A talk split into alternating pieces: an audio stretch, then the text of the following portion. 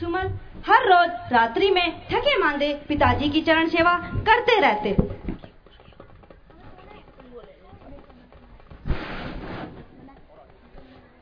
अरे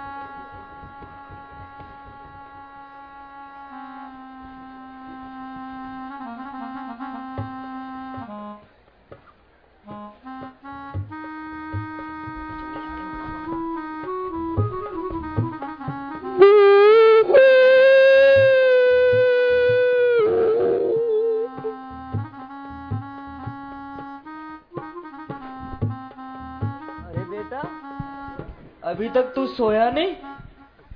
जाओ सो जाओ। देखो रात के दो बज गए। फैक्ट्री का सायरन भी बज गया। जाकर सो जाओ बेटा। नहीं पिताजी थोड़ी सेवा करने का मौका दीजिए। नहीं बेटा नहीं जाओ अब। जाकर सो जा बेटा। पिताजी थोड़ी सेवा क- करने का मौका दीजिए। नहीं नहीं बेटा नहीं। जैसी आपकी आज्ञा पिताजी। बेटा, तुम्हारा नाम रोशन होगा। तुम्हारा कल्याण हो बेटा।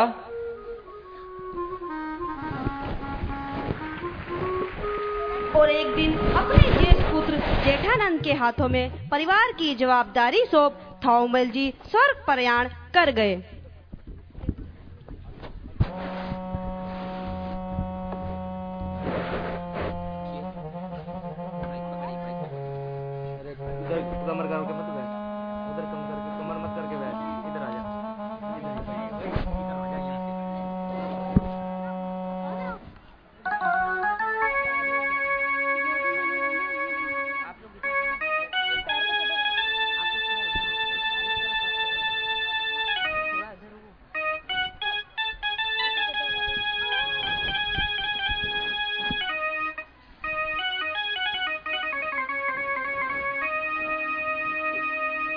पिताजी आपने हमको बुलाया। हाँ बेटा बेटा बेटा, मेरी तबीयत बहुत खराब रहती है बेटा। लगता है मुझे कि अब मेरा समय नज़दीक आ गया बेटा। बेटा बेटा, ये लो बेटा, दुकान की चाबियाँ बेटा। बेटा अपने छोटे भाई आसुमल और अपने परिवार का ख्याल रखना बेटा। पिताजी आप चिंता मत करिए मैं सब संभाल लूँगा। नहीं बेटा ये लो बेटा। पिताजी आँसू देखो पिताजी को क्या हो गया वैद को बुलाओ।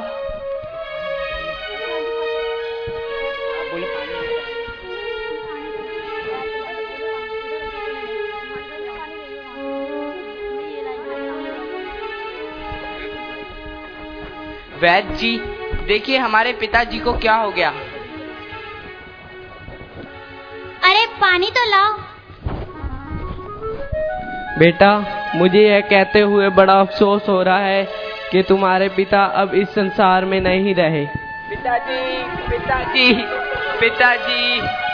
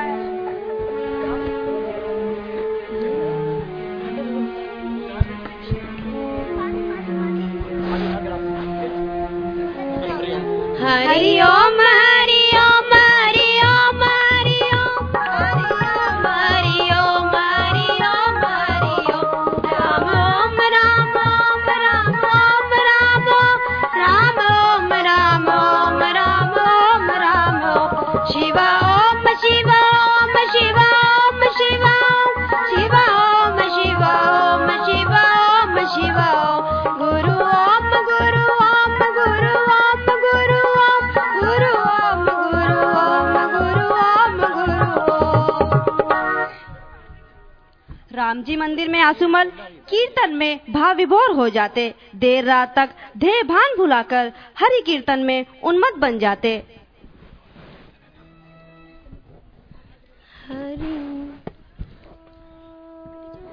आसुमल मंदिर में प्रभु के समक्ष अपनी हृदय व्यथा खोलते हुए। हे नाथ मोह माया के आकर्षण में जीवन फिसलता जा रहा है। इससे पहले कि मैं फिसल जाऊँ तू मुझे अपनी तरफ़ खींच ले।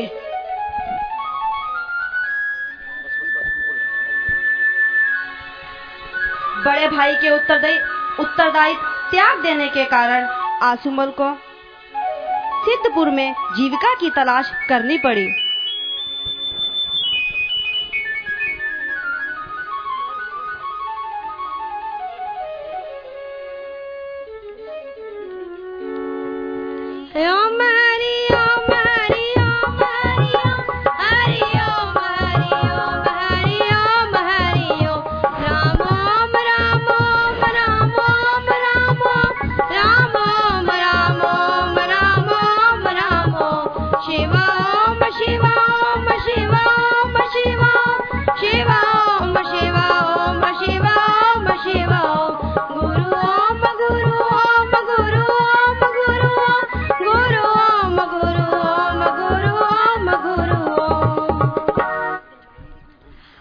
आसुमल की भक्ति से प्रसन्न हो। पुजारी एवं भक्तजन उन्हें भगवान शब्द से संबोधित किया करते। एक बार एक दुखिया स्त्री आसुमल की शरण में आ पड़ी और बोली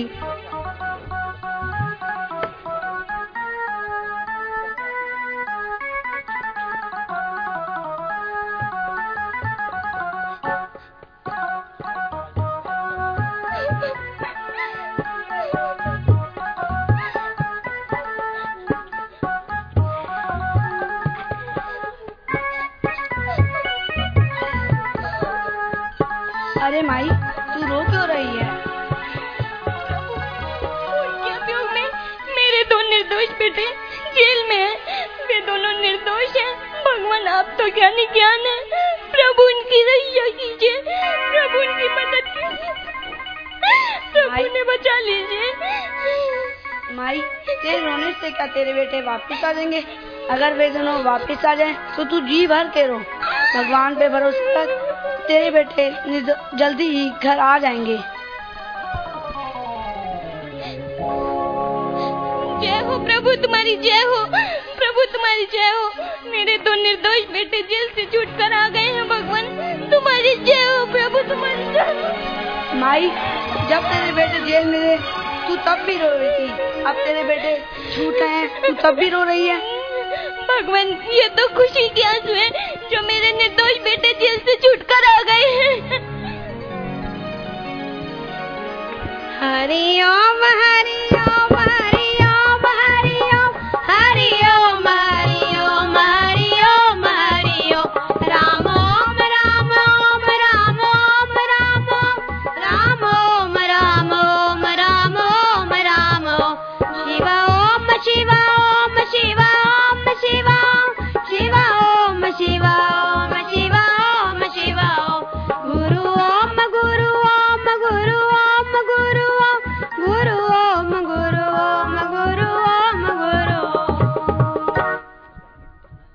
बड़े भाई जेठानंद आसुमल के साथ पिता के परंपरागत शक्कर के व्यापार की चर्चा करते हुए।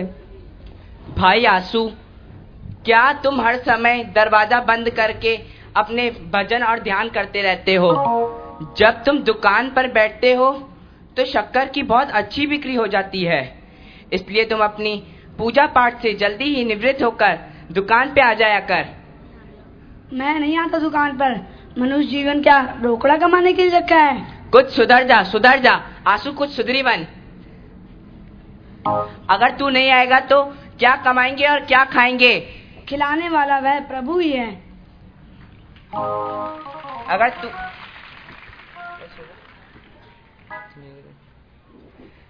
आँसू मैं, मैं मेरे को तो हिसाब किताब भी नहीं आता। तू आ जाइयो भाई। अच्छा भैया मैं आ जाऊँगा।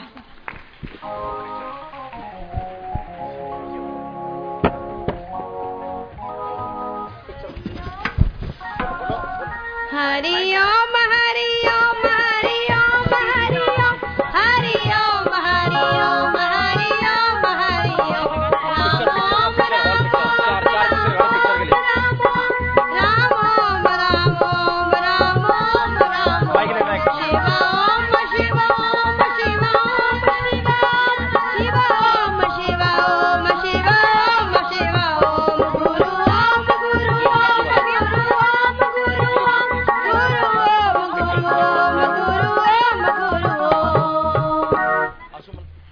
बड़े भाई और मेहमानों के आग्रह से आसुमल को सिनेमा देखने जाना पड़ता। मेहमान तो सिनेमा में रचे पचे रहते पर आसुमल हवा में उड़ता जाए मेरा लाल दुपट्टा मलमल का हो जी हो जी।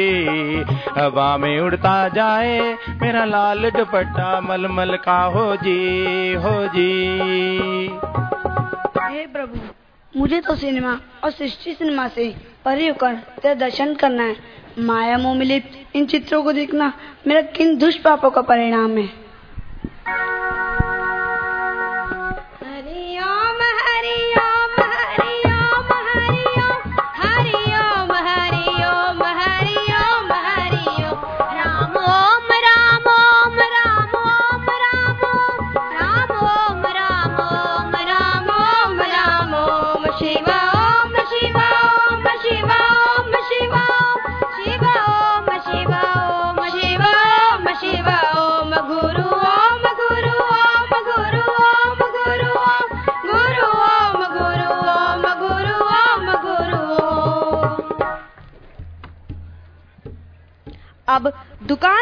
जाने के बदले घंटों तक दरवाज़ा बंद करके आसुमल ईश्वरीय ध्यान में निमग्न रहने लगे। भूख प्यास भूल करके ध्यान भजन में ही रात बिताने लगे।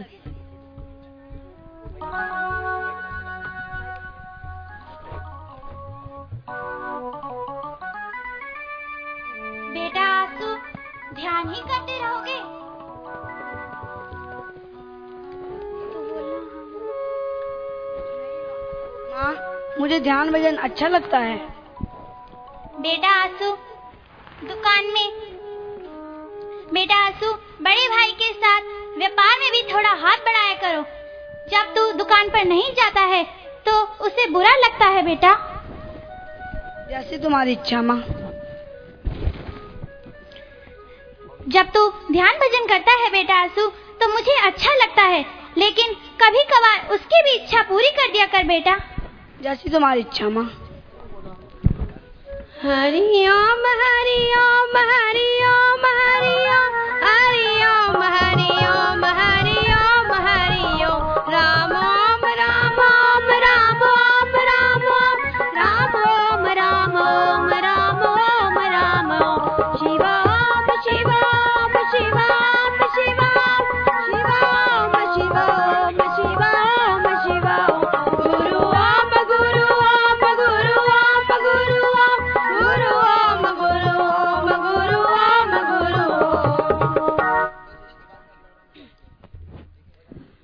घर में परिवार के साथ माता महगीबा बैठी है।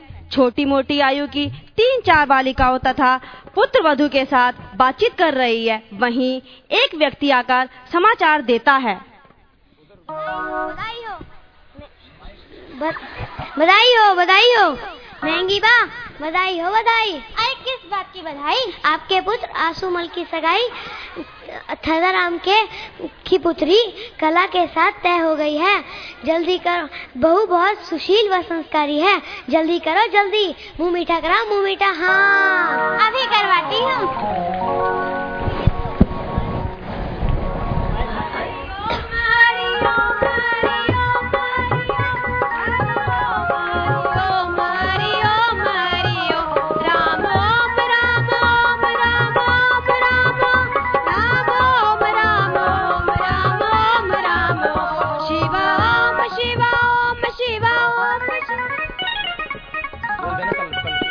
यतपत्र नेत्र भगवान व्यास और भगवान कृष्ण और शिव।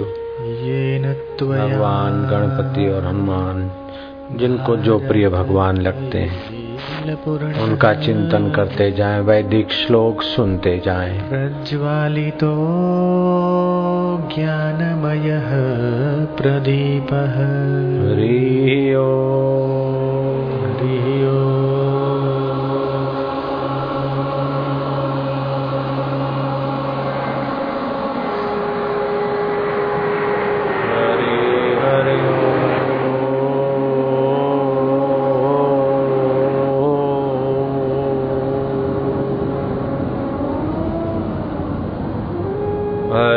हरि ओ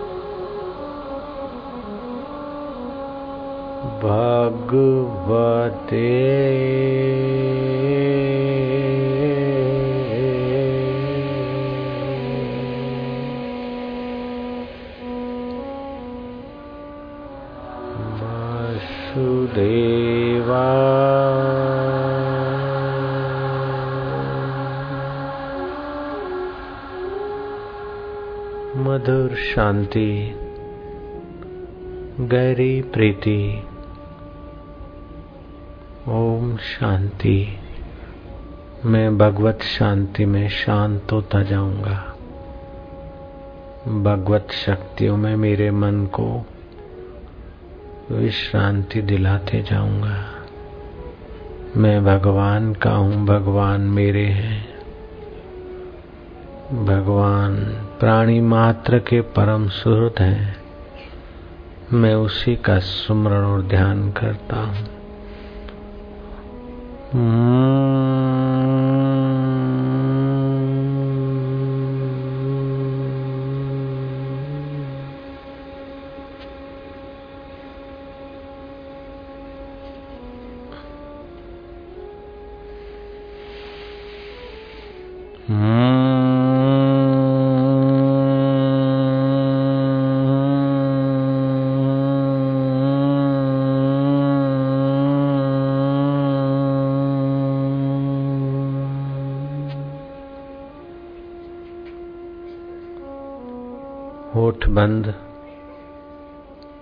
नथुनों से गहरा श्वास लेते समय भावना करें, भगवत कृपा को हम भीतर भर रहे हैं।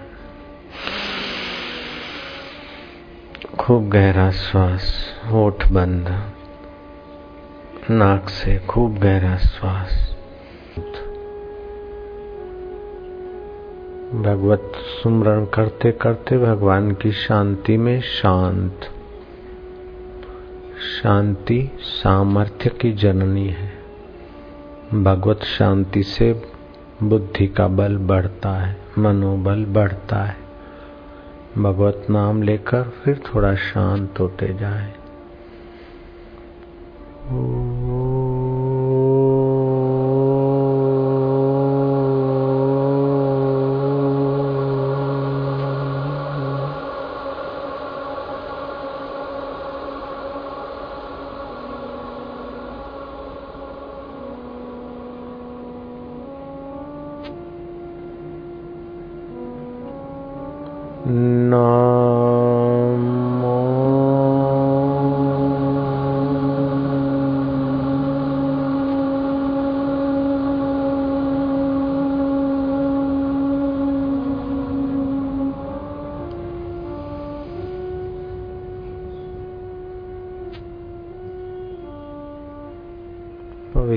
शांति आँखें बंद मन भगवान की शांति में शांत।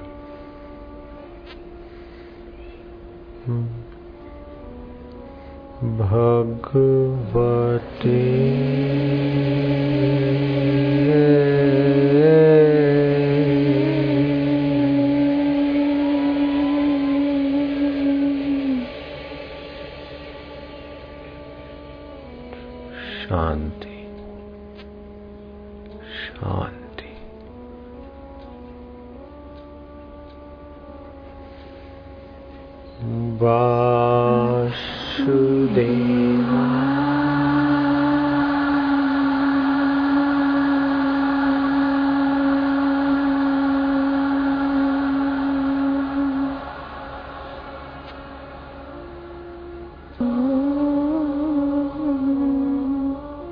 तुम्हारी रग रग पावन हो रही है।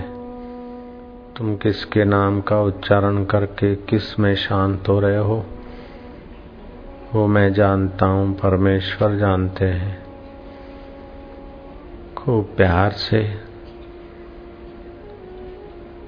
श्रद्धा से, प्रीति से। नमो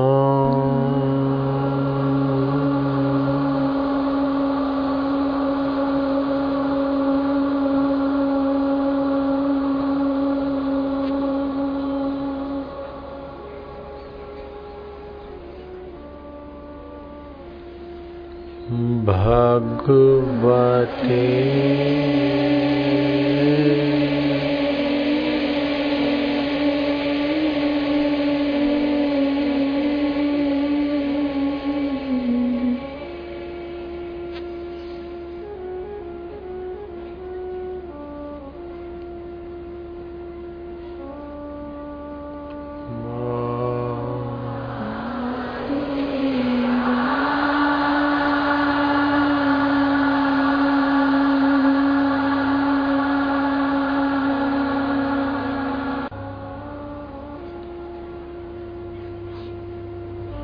मधुर शांति परमेश्वरीय शांति, ईश्वरीय आनंद। परमात्मा की शांति से आत्मिक सामर्थ्य का विकास होता है। परमात्मा शांति से बुद्धि सुविकसित होती है। परमात्मा नाम से दोषों का हरण होता है। ओ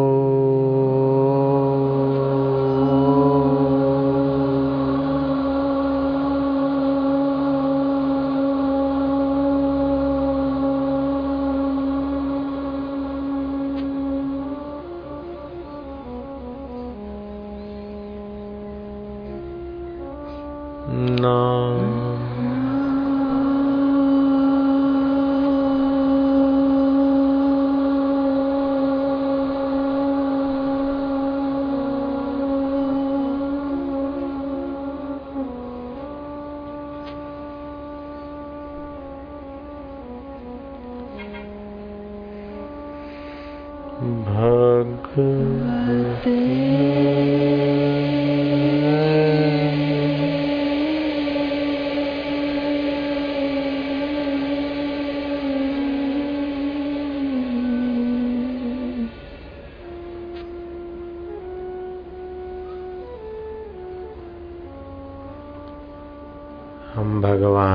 वासुदेव में शांत होते जाए। वासुदेव।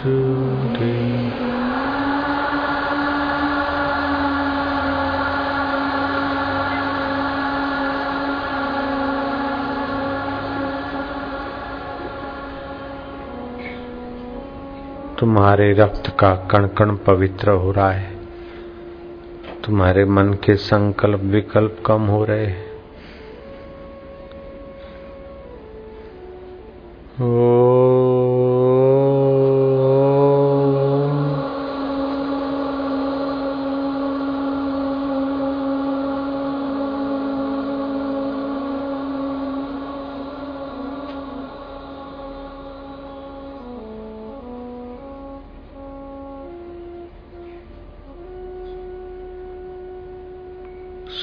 घड़ियाँ हैं। मंगला नाम अपनी मंगलों सभी मंगलों का मंगल है, भगवान नाम और भगवत ध्यान। इसीलिए धार्मिक नाटक भी बंद करवा कर ध्यान करवाया मैंने। ये सबसे ऊँचे में ऊँचा काम है। ओ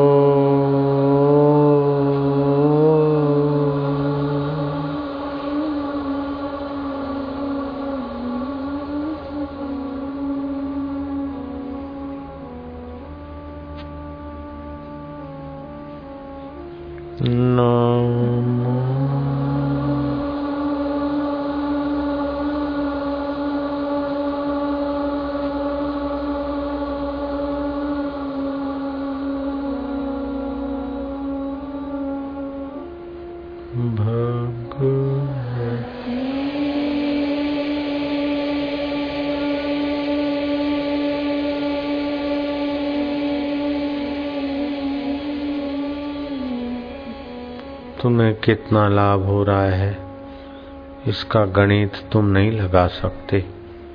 भगवान ही जानते हैं। भगवान के जप और ध्यान से कितना महान कल्याणकारी, सुखद भविष्य बन रहा है। उसका वर्णन तुम नहीं कर सकते, हम नहीं कर सकते, भगवान ही जानते हैं।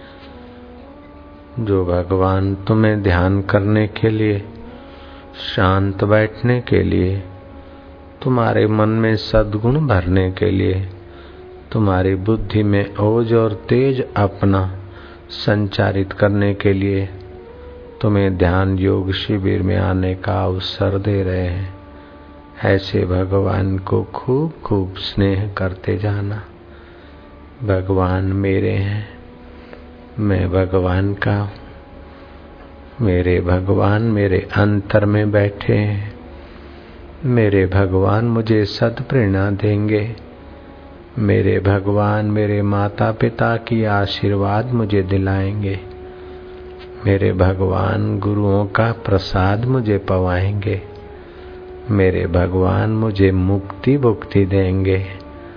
मेरे भगवान मेरे को अपना ध्यान और जप देंगे। मैं भगवान का हूँ, भगवान मेरे हैं। मैं प्रभु का हूँ, प्रभु मेरे हैं। इस प्रकार का चिंतन करते, ध्रुव भगवान का यही महामंत्र जपता जपता ध्यान मग्न होता है।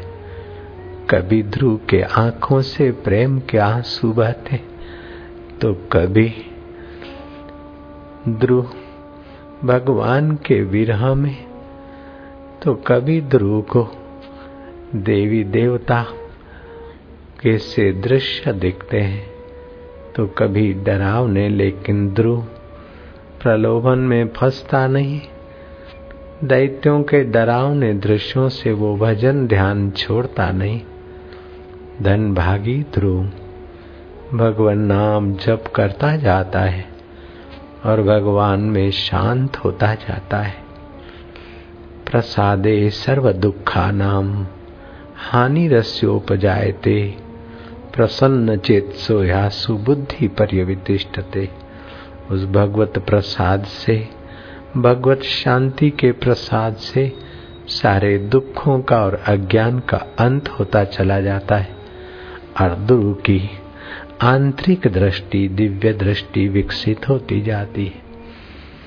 जैसे जनार्दन ने छोटी उम्र में ही भगवान को पा लिया था। रामी रामदास ने छोटी उम्र में प्रभु को पा लिया था।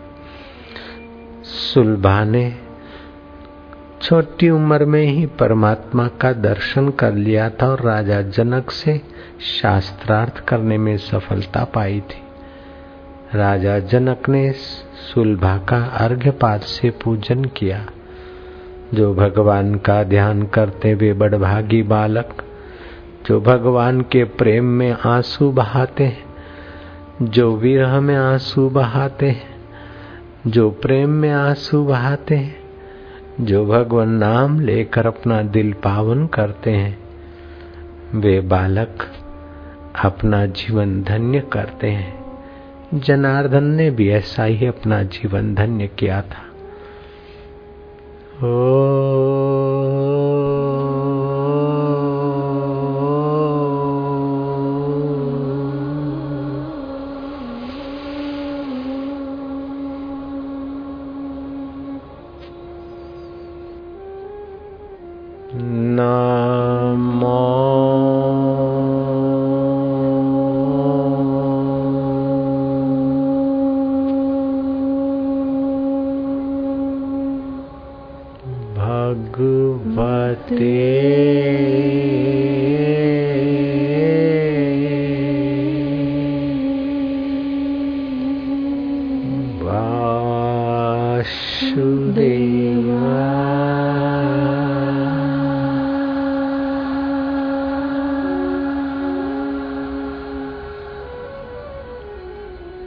राजा विश्वक्सेन को संतान नहीं होती थी।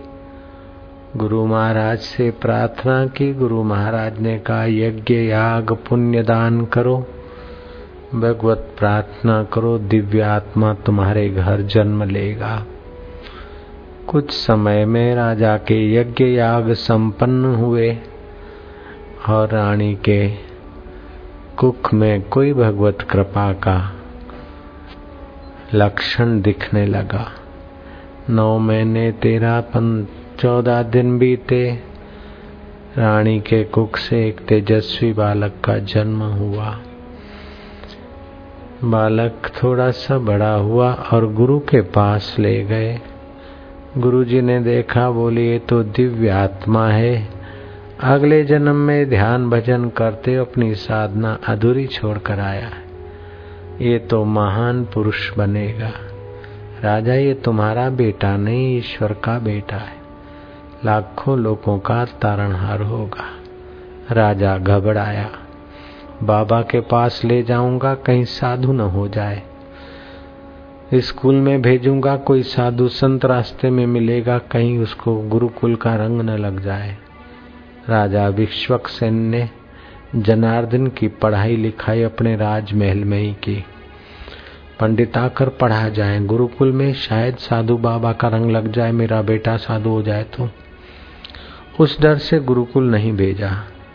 जनार्दन अठारह साल का हो गया, उसकी शादी हो गई। दस ग्यारह महीने में उसकी पत्नी माँ होने वाली थी। दाई आती जाती रही और उसकी पत्नी छटपटाती रहती थी। जनार्दन पूछता है, क्यों होता है ऐसा? बोले, तेरी औरत माँ बनने वाली है, इसलिए उसको पीड़ा होती है। तेरी माँ जब माँ बनी थी तो मैं ही दाई थी, और तू गर्भ से आया था। अब तेरे पत्नी के गर्भ से तेरा बेटा आएगा। तो बोले, छटपटाती बोले, माँ छटपटाती उससे ज़्यादा बेटे को पीड़ा होती है। जनार्दन जन्म लेने का दुख बड़ा भारी है।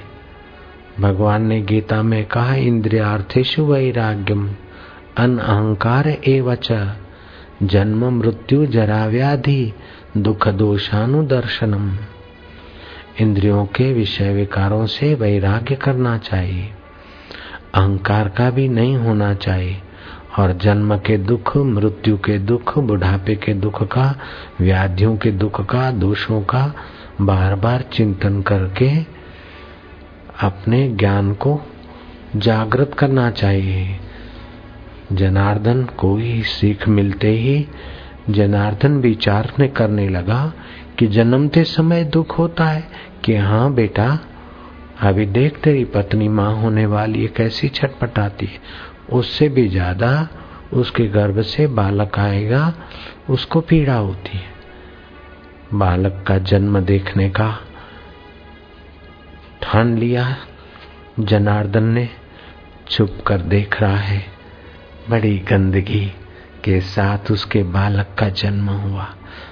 उसकी पत्नी को तो पीड़ा हो रही, लेकिन बालक भी पीड़ा से पीड़ित। रो भी नहीं सकता है। गंदगी के साथ उसका जन्म हुआ। दाई ने विश्वक्सेन को खबर भेजी। विश्वसेन ने ढंढेरा पिटवाया, मिठाई बांटी। जनार्दन को बुलाया, बेटा, तेरे को बेटा हुआ है, तू बाप बन गया, मैं दादा बन गया। जनार्दन बोलता है कि, बेटे को तो पता ही नहीं मैं किसका बेटा हूँ। अपन कल्पना कर रहे हैं, आप कह रहे मैं दादा हो गया, मैं कहूँ, मैं बाप हो गया। ये तो जन्म का दुख, ऐसा क्या संसार है? फिर, ये संसार का क्या इसी पीड़ा लेकर जीव जन्मते और फिर भूल जाते। पिता ने कहा, बेटा, तेरे को क्या हो गया है? विद्यासागर मंत्री को बुलाया। बोले, जाओ, जनार्दन को रथ में बिठाकर घुमा फिरा के उसका मूड चेंज करके आओ। दो पाँच दिन लगाओ, खूब सैर सपाटा कराओ। जनार्दन को लेकर विद्यासागर जो ही घूमने निकले, रथ में तो रास्ते में एक लट्ठी टेकता हुआ, झुका हुआ, बीमार अति वृद्ध व्यक्ति दिखा। जनार्दन ने पूछा, क्या है? बोले, बुढ़ापे में कमर झुक जाती है, रोग से पीड़ित हो जाता है, और फिर अंत में ये जीव बेचारा मर जाता है। बोले, मरना क्या होता है? इतने में एक जनादा जा रहा था। राम बोलो भाई, राम। बोले, क्या जा रहा है? बोले, आदमी मर गया। आदमी क्यों मरते हैं? बोले जो पैदा होता है वो मर जाता है। अच्छा तो बुढ़ापा भी आता है, मर भी जाते हैं, और बीमारी भी होती है, और जन्मते समय इतना दुख भी होता है। तो ये दुख से, बुढ़ापे से, बीमारी से बचने का कोई उपाय है? विद्यासागर ने कहा, है। जिन्होंने उपाय जाना है, ऐसे ज्ञानी महापुरुषों के पास उपाय है, अपने आत्मा का ज्ञान पाले। मरने के बाद परमात्मा को पाले, दूसरी बार गर्भ में नहीं आएगा, बुढ़ापा नहीं होगा, मृत्यु नहीं होगी और मुक्त हो जाएगा। अभी तो चलो, इस मुर्दे को जहाँ ले जा रहे हैं, उसको शमशान कहते देखो शमशान में कैसा जलता है मुर्दा। जनार्दन ने देखा, लकड़ियों के ढेर पर मुर्दा रख दिया, ऊपर लकड़ी डाल दी, घास के पूड़े से चारों तरफ़ आग लगा दी बाबुक बाबुक बाबुक। जलती जलती लकड़ियों ने उस मुर्दे को भी जलाया। टांगे जलकर गिर गई। खोपड़ी ने तड़ाका दिया। पेट और चारों तरफ़ आग आग आग। जनार्दन को वाह के इसी शरीर को आखिर जला देना है? ये तो ऐसे ही संसार है। नहीं नहीं जनार्दन संसार है पार होने के लिए। जो पार हुए ऐसे पुरुष के पास में ले चलता हूँ। रथ वहाँ चला। एकांत शांत। अरण्य में झरना बह रहा है। फल फूलों के वृक्ष हैं अरेक कुटीर है। महात्मा बैठे हैं। युवक महात्मा है। चेहरे पर शांति और सौम्यता है। जनार्दन, ये महाराज ने जन्म का फल पा लिया है। अब दोबारा इसको माता के गर्भ में नहीं आना पड़ेगा। बुढ़ापा और बीमारी और मृत्यु, इसको नहीं देखना पड़ेगा। इसने भगवान को अपने आत्म रूप में जान लिया है। महात्मा का सत्संग करके जनार्दन बड़ा खुश हुआ। महात्मा को कहा कि मेरे को भी भगवान का दर्शन हो जाए, ऐसी कृपा करो। महात्मा ने कहा, बेटा, तू गीता पढ़ा कर उपनिषदे पढ़ और कभी कभी मेरे पास आया कर, मैं तुझे ध्यान सिखाऊँगा और भगवान का दर्शन करने का तुझे रास्ता दिखाऊँगा। जनार्दन मंत्री के साथ घर लौट रहा था। मंत्री को कहा, मुझे गीता दिलाना, उपनिषदें दिलाना, माला दिलाना, मैं रोज भजन करूँगा। मंत्री ने बोला, मैं तो नहीं दिलाऊँगा तेरा बाप, मेरे को डांटेगा। पहले बाप से आज्ञा ले लेना। बाप के पास पहुँचते जनार्दन ने कहा, पिताजी, मुझे भगवत गीता, उपनिषद और माला दिलवाओ। संसार में तो आदमी बूढ़ा भी हो जाता है। बोले, ये किसने कहा? राजा बूढ़ा नहीं होता। बेटा, ये क्या? तू क्या सीख क्या है बोले, पिताजी बूढ़ा भी हो जाते हैं। बुढ़ापे में बीमारियाँ भी घेर लेती है। फिर आदमी मर भी जाता है। बोले, नहीं नहीं नहीं, कोई नहीं मरता। और युवराज और राजा तो नहीं मरते। जनार्दन उन्नीस साल का हो गया था। वो समझा के पिता मोहवश मुझे पटा रहे अरे मंत्री तो क्या सिखा के आया? मैंने तो बोला, कि इसको जरा बहला के आओ तो तू इसका विवेक जगा के आया। इसको वैराग्य हो रहा है। फिर मेरा राजपाट कौन संभालेगा? संसार का ये गाड़ी कौन खींचेगा? ये लड़का अगर वैराग्यवान हो गया, ईश्वर के तरफ़ चल जाएगा तो फिर मेरा कौन होगा? राजा को पता ही नहीं कि ईश्वर के तरफ़ जाने वाला बेटा तो अपना उद्धार करता है। राजा मोहवश, विश्वक्सेन राजा मोह में आकर मंत्री को धक्का मारता है, सात जूते मारता है, बोले, ले नाम जनार्दन सोचता कि मेरे पिता ने देखो, मोह में आकर सच्चे मंत्री को निकाल दिया। मेरा पिता मेरे को संसार के मोह में फंसाना चाहता है, लेकिन मैं तो जन्म, मृत्यु, जरा व्याधि ऐसे संसार से पार होऊँगा, पहले अपने भगवान को जानूँगा, पाऊँगा। ऐसा करके रातों रात जनार्दन तो चलता बना। भागता जाए भागता जाए, जहाँ दिन आए, वहाँ किसी गुफा में, किसी इलाके छुप जाए, रात हो तो भागे, क्योंकि पिता के घोड़े सवार कहीं पकड़ने ले। भागता भागता, उसी दूर दरार में रहने वाले महात्मा के पास पहुँच गया। महात्मा ने प्रसन्नता बरसाते हुए कहा कि तेरे पिता ने तो तुझे चार दीवारी में अठारह साल रखा, सत्संग से वंचित रखा, लेकिन तेरा विवेक दुखों से छूटने की तेरी प्रबल इच्छा ने तुझे यहाँ लाया, बेटा, क्या चाहिए? बोले, महाराज, मुझे ये संसार के दुखों से, बुढ़ापे की बीमारियों से, जन्म, मृत्यु, जरा व्याधि से पार का रास्ता बताओ। वो पार जाने वाला व्यक्ति धन्य हो जाता है, उसके माता पिता धन्य हो जाते महाराज ने खुश होकर उसे विधि बताई, ध्यान सिखाया, दीक्षा दी। जनार्दन साधना में लग गया। अगले जन्म की साधना थी। थोड़े ही दिनों में जनार्दन के हृदय में परमात्मा का आनंद, परमात्मा का माधुर्य और परमात्मा का साक्षात्कार हुआ और जनार्दन धन्य धन्य हो गया। वहाँ राजा विश्वक्सेन चारों तरफ़ खोजते खाजते जब निराश हुआ तो चलो, जिस महात्मा के आशीर्वाद से बेटा हुआ, उसी दूर दरार रहने वाले बाबा जी के पास जाए। रोता हुआ विश्वक्सेन पहुँचा। बाबा जी के पास, बाबा, मेरे को आपके आशीर्वाद से बेटा मिला था, लेकिन वो मंत्री ने उसको सिखाया कि संसार में बुढ़ापा भी आता है, बीमारी भी आती है, अंत में आदमी मर जाता है, जन्म का भी दुख भोगना पड़ता है, पास न पास का भी दुख भोगना पड़ता है, नौकरी न नौकरी का भी दुख भोगना पड़ता है, ऐसी ऐसी बातें सुनाकर जनार्दन को मेरे मंत्री ने वैराग दिला दिया, मेरा बेटा भाग गया। महात्मा ने कहा, तेरा बेटा भाग नहीं गया, तेरा बेटा का भाग्य खुल गया। मेरे द्वार पर आया है, साधना किया है और उसकी सुषुप्त शक्तियाँ जगाकर उसने अपने आत्मा परमात्मा को पहचान महाराज, मेरा बेटा आपके यहाँ आपके यहाँ के है। कहाँ है कहाँ है? बोले, अभी जंगल में सैर करने गया है। कंदमूल भी ले आएगा, सैर भी कराएगा। बेटे का इंतज़ार करा। बेटा बेटा बेटा। जनार्दन कहता है कि पिताजी, इतना मोह मेरे में क्यों करते? आपके अंदर विश्व नेता परमात्मा है, उसमें ऐसी प्रीति करते तो। बेटा, चल, मैं तुझे रात तिलक करूँगा। बोले, पिताजी, मुझे ये भोग विषा भोग विकार वाला राज नहीं चाहिए। मुझे तो आत्मा का राज मिला है। मुझे ये राज वैभव से क्या लेना देना? महाराज, इसको बत समझाओ ने। महाराज ने कहा, पहले तुम समझो।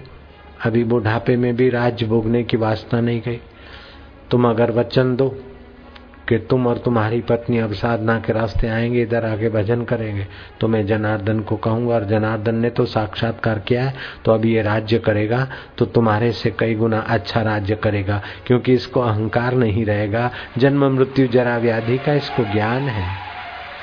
और ये पुण्यात्मा राजा होगा तो अच्छी तरह से वृष्टि होगी, मंत्रियों का मन बदल जाएगा, प्रजा का पुण्य बढ़ जाएगा और तुम्हारे साथ साथ कुलों का उद्धार हो जाएगा। ये पुत्र तुम्हारा विश्व का, हे विश्वक्सेन, विश्व का जो स्वामी है, उसका अनुभव करके न्याय प्रिय राजा होगा। लेकिन शर्त ये कि तुम संसार का मोह छोड़कर भजन में लगने का वचन दो, इधर वान प्रस्त जीवन बिताने का वचन दो। विश्वक्सेन कहता है कि महाराज, अंधा एक आँख मांगे, तुम दो देते हो। बेटे को राज्य का भार भी देते हो और मेरा भार स्वयं भी स्वीकार करते हो। महाराज, मैंने आपकी महिमा नहीं जानी, मैंने आपकी उदारता को नहीं देखा। मैं अपने मोह में फंस गया था।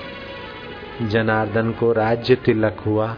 और विश्वक्सेन गुरु महाराज के चरणों में रोज सुबह, शाम, दोपहर ध्यान, सत्संग करते करते संसार को असार समझा, आत्मा को सार समझा और जनार्दन राजगद्दी पे तो राज्य करता, लेकिन सफलता आती तो जनार्दन को अहंकार नहीं होता। कोई निंदा करता तो जनार्दन को क्रोध नहीं होता।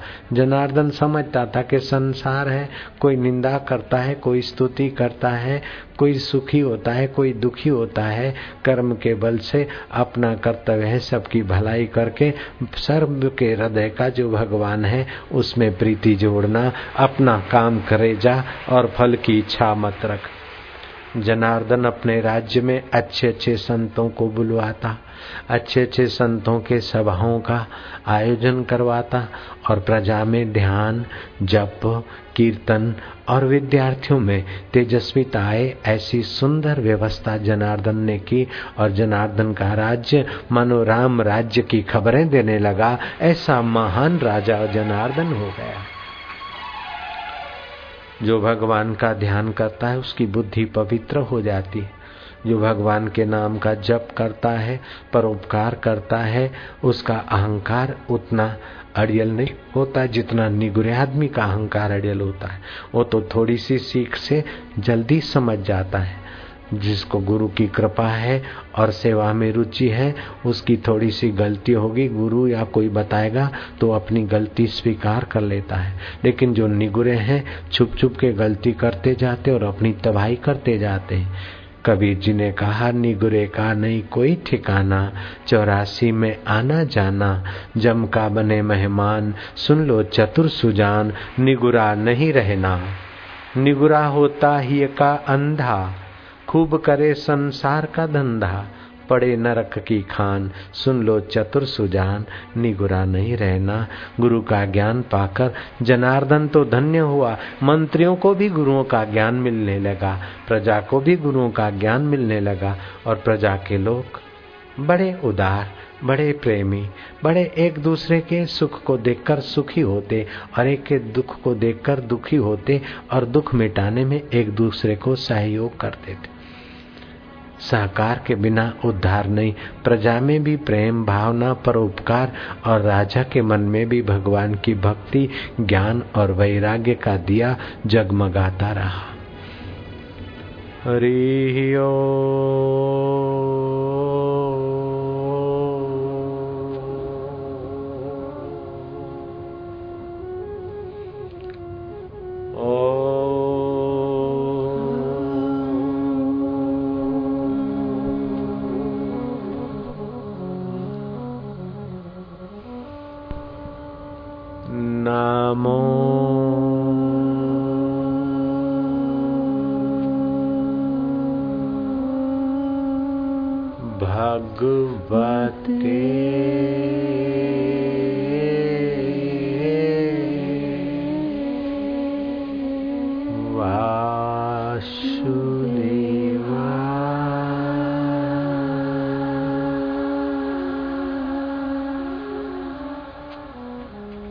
सुबह तुमने सुना था कि मुसलमान लड़का गौरांग का शिष्य हो गया। उसको गोराई काजी और मुल्कपति न्यायाधीश ने कहा कि तुम हरि नाम कीर्तन और हरि का ध्यान छोड़ दो।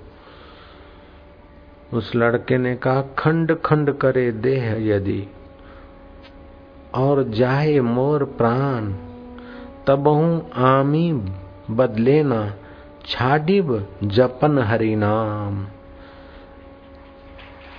खंड खंड करे देह यदि, और जाए मम प्राण, तब हूँ आमी बदले नहीं।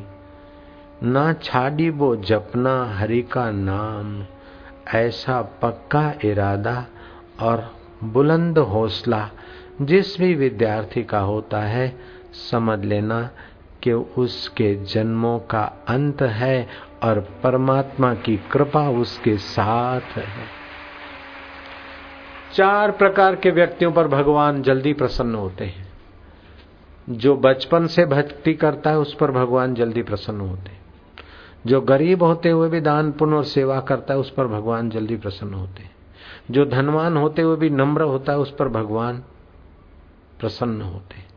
और जो बलवान होते हुए भी किसी को सताता नहीं है, उस पर भगवान ज़्यादा राज़ी होते चार व्यक्तियों पर भगवान बहुत नाराज़ हो जाते हैं। जो धनवान होकर भी दान नहीं करता, उस कंजूस मक्खी चूस पर भगवान नाराज़ होते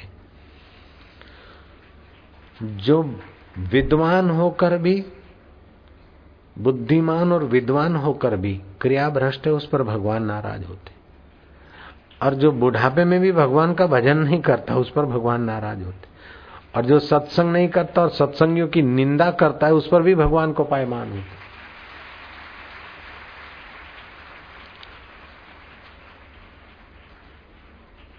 आप बच्चे बच्चियाँ, सचमुच भागशाली हो, थोड़ी सुविधा, असुविधा को हजम करते हुए, तुम बाकी के दो दिन ये ध्यान योग का फ़ायदा उठाना कल तुम्हें थोड़े आसन प्राणायाम भी सिखाए जाएँगे।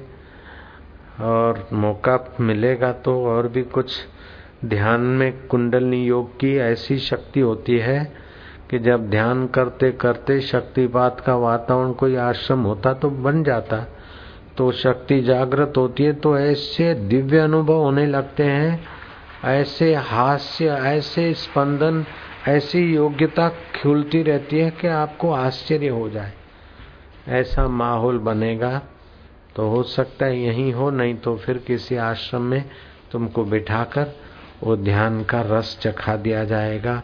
सुबह बताया था कि ध्यान प्राणायाम करने से श्वासोश्वास का फोर्स अगर एक उंगल नियंत्रित होता है तो निष्कामता, पटुता, सहजता आदि सद्गुण अपने आप आने लगते दो उंगल श्वास का फोर्स कम होता है तो आनंद की प्राप्ति आपके स्वभाव में आनंदाकार वृत्ति उभरने लगती है। तीन उंगल अगर श्वासोश्वास का फोर्स नियंत्रित होता है तो कवित्व शक्ति जगने लगती और चार उंगल अगर नियंत्रण होने लगे तो सिद्धियाँ आने लगती है। पाँच उंगल अगर श्वास नियंत्रित की कला आ जाए तो दूर दृष्टि दूर श्रवण आदि। छह और सात उंगल आकाश गमन जैसे हनुमान जी आकाश में उड़ जाते थे। शीघ्र व्यक्ति प्राप्ति। आठ उंगल नियंत्रण हो जाए तो अष्ट सिद्धि और नौ नौ उंगल नियंत्रित हो जाए तो नव निधि आ जाती है। हनुमान के पास अष्ट सिद्धि नव निधियाँ थी। फिर भी हनुमान जी ने राम जी की सेवा की, क्योंकि राम जी ब्रह्म ज्ञानी थे आत्म साक्षात्कारी थे। मेरे गुरु जी आत्म साक्षात्कारी थे तो मुझे बताते थे कि ये रिद्धि सिद्धियों का रास्ता छोड़ दे, मैं तुझे सीधा ब्रह्म ज्ञान के द्वार तक पहुँचा देता हूँ। गुरु कृपा भली ईश कृपा बिन गुरु नहीं, गुरु बिना नहीं ज्ञान गुरुवर गुरु बिना ज्ञान बिना आत्मा नहीं का वही वेद पुराण ज्ञान बिना आत्मा नहीं का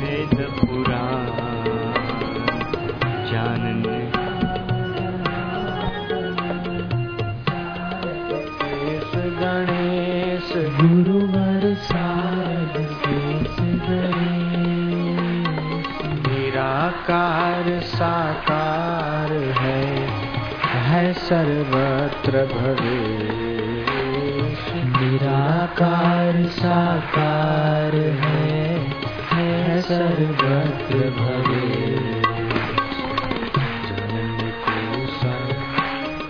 राम राम राम राम राम रग रग में राम नाम की चेतना का संचार राम राम राम राम राम राम राम राम राम राम राम राम राम राम राम राम राम और और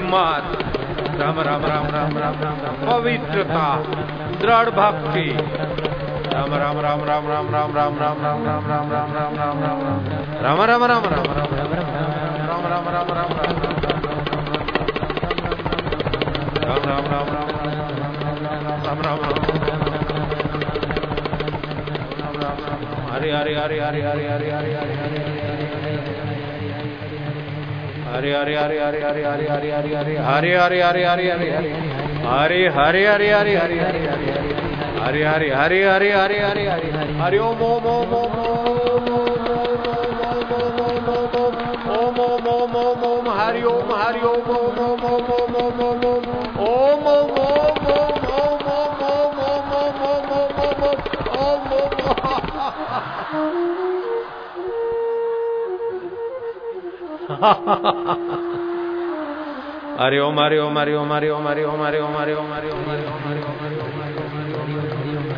ओम हरि ओम हरि ओम हरि ओम ओम ओम ओम ओम ओम ओम ओम ओम ओम ओम ओम ओम ओम ओम प्रभु ओम ओम ओम ओम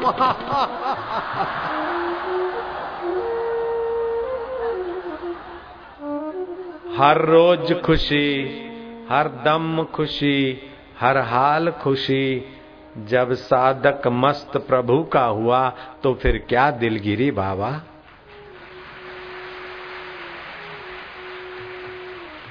बड़े शर्म की बात है। मनुष्य जन्म पाकर दुखी रहना, चिंतित रहना, विकारी और पापी बनना बड़े शर्म की बात है। दुखी, चिंतित और भयभीत तो वो रहे। विकारी और पापियों की खाइयों में तो वे गिरे, जिनके माई बाप मर गए। तुम्हारा माई बाप तो तुम्हारे दिल में दिल भर बैठा है, और तुम्हारे माई बाप तो घरों में और कुटुंब में भी हैं। तुम्हारे माई बाप और सत्य शास्त्र भी हैं, भगवान भी है। दुख और चिंता और पाप को दूर हटाकर मौज में जियो मधुर मधुर नाम में जियो।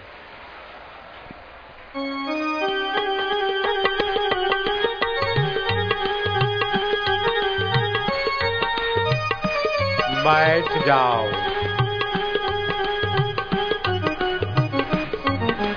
जय सिया राम जय जय सिया राम।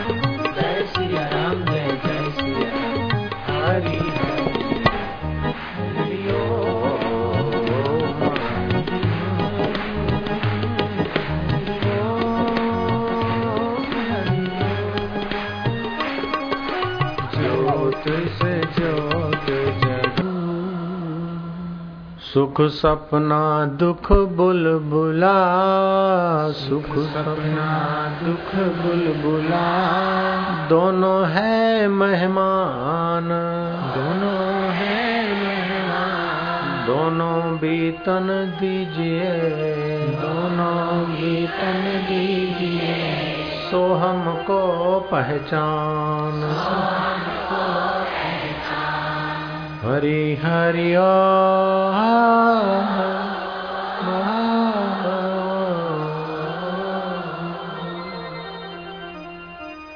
अच्छा अब जो नए नए विद्यार्थी हैं ध्यान योग शिविर में आए हैं, कुछ सूचनाएँ सुन लेंगे।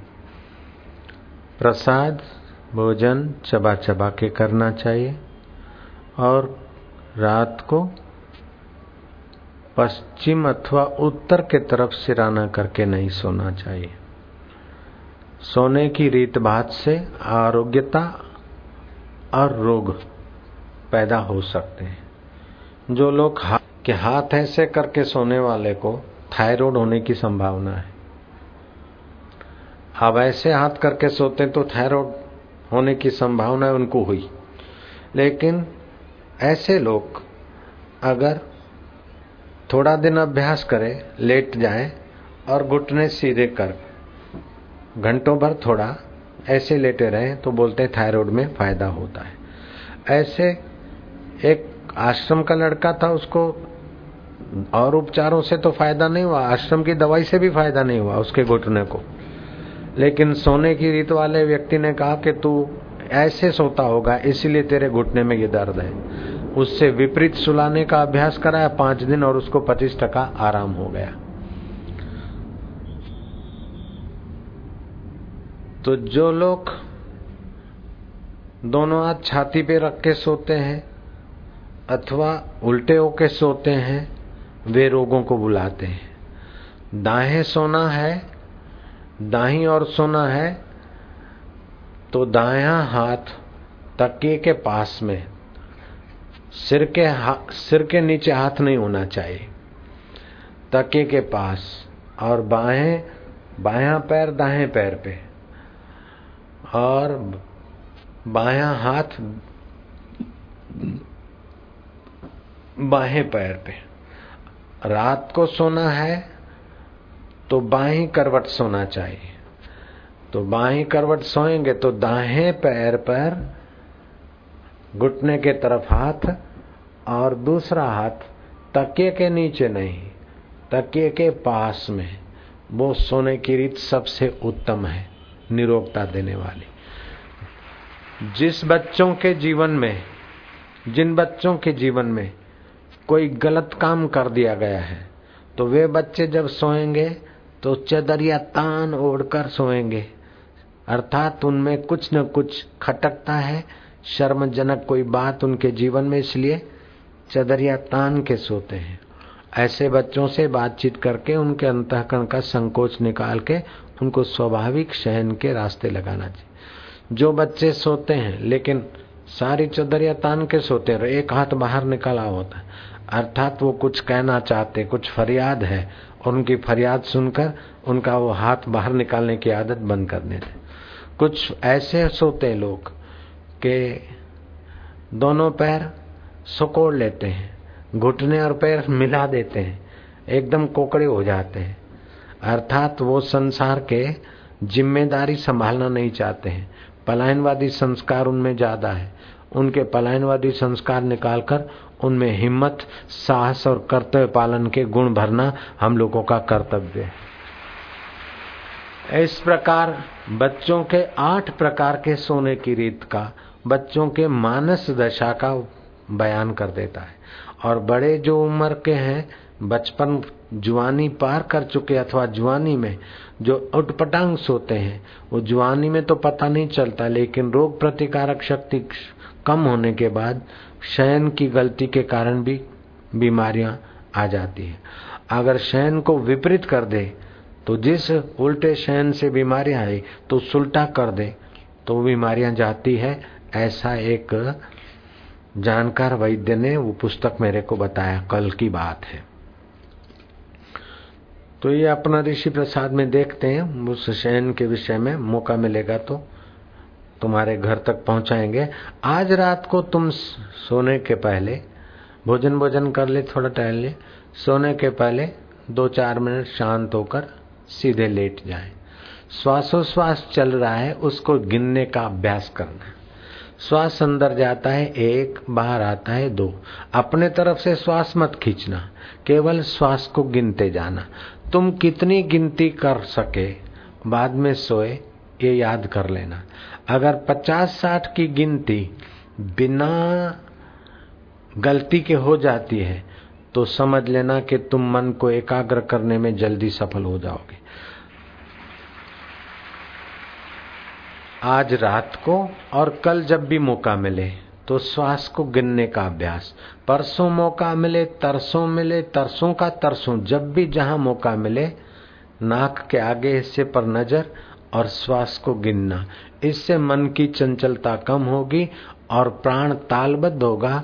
तो दूसरी शिविर में ध्यान योग के शक्तिपात करेंगे। तो सोई हुई कुंडलनी शक्ति जागृत होने से वो जो रिद्धि सिद्धियों का रास्ता है वो भी खुल सकता है। मेरे गुरुदेव का बहुत खजाना है। मेरे पास इतना खजाना है, इतना खजाना है कि कुछ ऐसे मिल जाए तो उनको ऐसा बना दूँ कि अब मैं कुछ बोलूँगा तो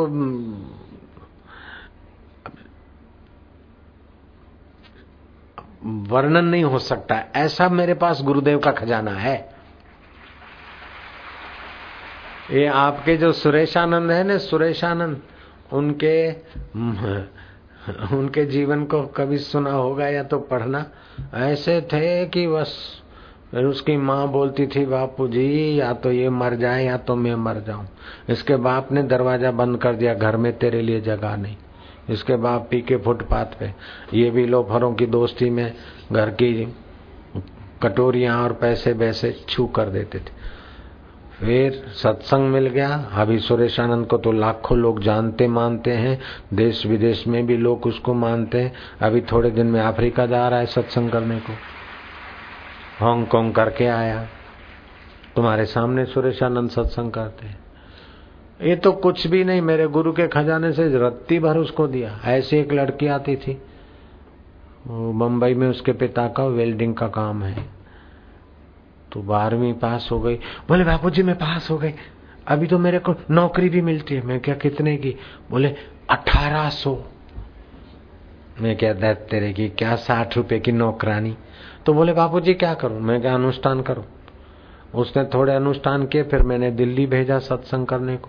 आजकल तो उसका सत्संग ग्वालियर और आगरा के आसपास चलता है। आठ आठ, दस दस हज़ार लोग उसके सत्संग में बैठते हैं। लाखों रुपए उसको मिलते हैं और दान पुण्य करती है और रेखा दीदी रेखा दीदी होके पूजी जाती है। दूसरी एक लड़की थी बम्बई में, किसी फार्मेसी में नौकरी करती थी। साढ़े सात सौ रुपया पगार था, आठ घंटे मजूरी करना, चार घंटे ट्रैवलर्स में बारह घंटे की मजूरी पच्चीस रुपए में करती। फिर इस रास्ते चली और थोड़ा अनुष्ठान साधन भजन किया। उसका नाम तृप्ति है। उसका मेरठ में परसों सत्संग पूरा हुआ। शायद परसों भी था, तरसों भी था। आज कहीं होगा।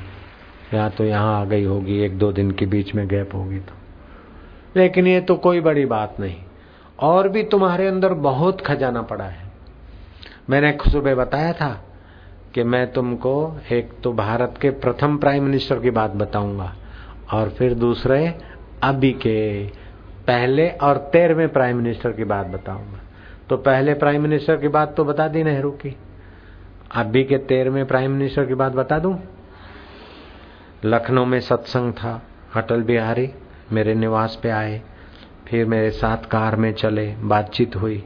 उन्होंने कहा, आजकल की राजनीति से बापूजी हम निराश हो गए हमको कोई रस नहीं आता। तो मैंने उनका कंधा पकड़ के मैं क्या तुम फिर से एक बार प्राइम मिनिस्टर बनो? अपना हौसला बुलंद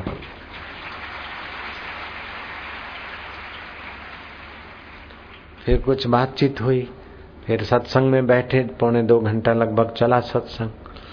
बाद में मेरे को बोला बापूजी आपका रास्ता तो उधर हमारा देखो। मैं क्या मेरे साथ चलो। मेरी कार में बैठे। कुछ बातचीत हुई और कुछ कहना चाहते थे, कुछ संकोच वश नहीं कह सकते थे। मैं क्या तुम्हारे सेक्रेटरी को भेज देना?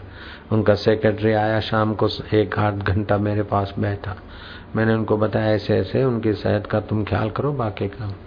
तो फिर चुनाव हुए 260 सीटें हुई तो उन्होंने मेरे से फ़ोन से बात किया बापू जी 260 सीटें हुई। हम तो नहीं कहेंगे कि हमारे को राष्ट्रपति हमको बुलाए, तभी जाऊँगा। मैं क्या अच्छा? तो अपने साधक अहमदाबाद आश्रम में बैठे और ध्यान करके मंत्र के व्यवस्थ फेंके, डेढ़ घंटे में जय ललिता का माइंड चेंज हुआ और उसने समर्थन देना स्वीकार करा। तेरह महीने राज हुआ। फिर राज एक वोट के कारण इधर उधर हो गया, दुनिया जानती है। फिर हमारा आना दिल्ली में हुआ। हमारी फ़ोन से बातचीत हुई। तो हमने कहा, कोई बात नहीं, जो हुआ, आप फिर से बोलो। अटल बादशाह, हम तो हंसने लगे। मैं क्या बोलो तीन बार, अटल बादशाह अटल बादशाह अटल बादशाह। और फिर से हुए और आ गए, ये दुनिया जानती है, अभी के प्राइम मिनिस्टर हैं।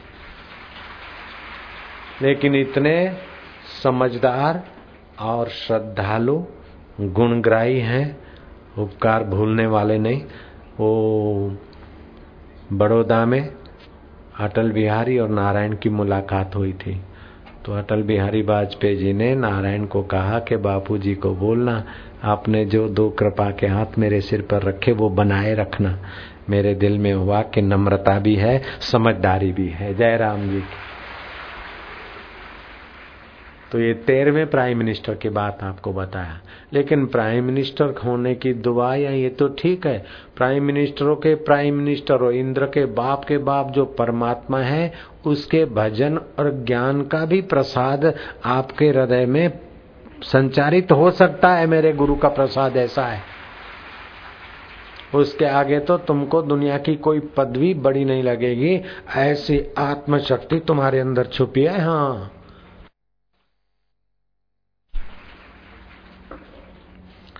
सुबह ये भी बात तुमने सुनी थी कि वो पान के गले वाला बीरबल कितना बुद्धिमान हो गया। सारस्वत्य मंत्र और ध्यान से। तो आज सोते समय रात को श्वासोश्वास को गिनोगे। सुबह कुछ लड़के तो तीन बजे उठकर सो हम्म, उठ गए नहा धो के साढ़े तीन बजे इधर आके बैठ गए। इतना जल्दी नहीं फिर दिन को झोंक के खाएँगे। सुबह पाँच बजे तक तो आराम से सोए रहो। पाँच से छह के बीच तैयार होकर मंडप में पहुँच जाओ। रात्रि को किसी की नींद खुले तो फिर सो जाए, और ऐसा शोर न करे कि पड़ोसी की नींद खुल जाए। रात को भोजन चबा चबा के करें, और रात को प्राणायाम न करें। भोजन करके लंबा श्वास नहीं लेना चाहिए, और रात को बाही करवट सोना चाहिए। दक्षिण के तरफ़ अथवा तो पूर्व के तरफ़ सिराना करके सोना चाहिए।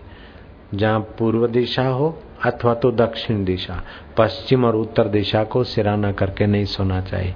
सुबह नींद में से उठो तो थोड़ी देर शांत होकर बैठना।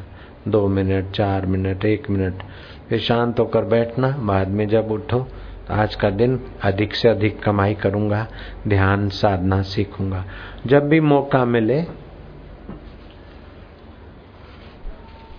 तो अच्छा कोई पुस्तक हरी भाई रखा है? कल तुमको नारायण और प्रेम जी वो फोल्डर देंगे, उसमें से कुछ साखियाँ पक्की कर लोगे और हरीफाई का मौका मिलेगा तो स्पर्धा का मौका मिलेगा तो वो भी करवाएँगे। अभी बच्चे जलपान करने के लिए जाएँ।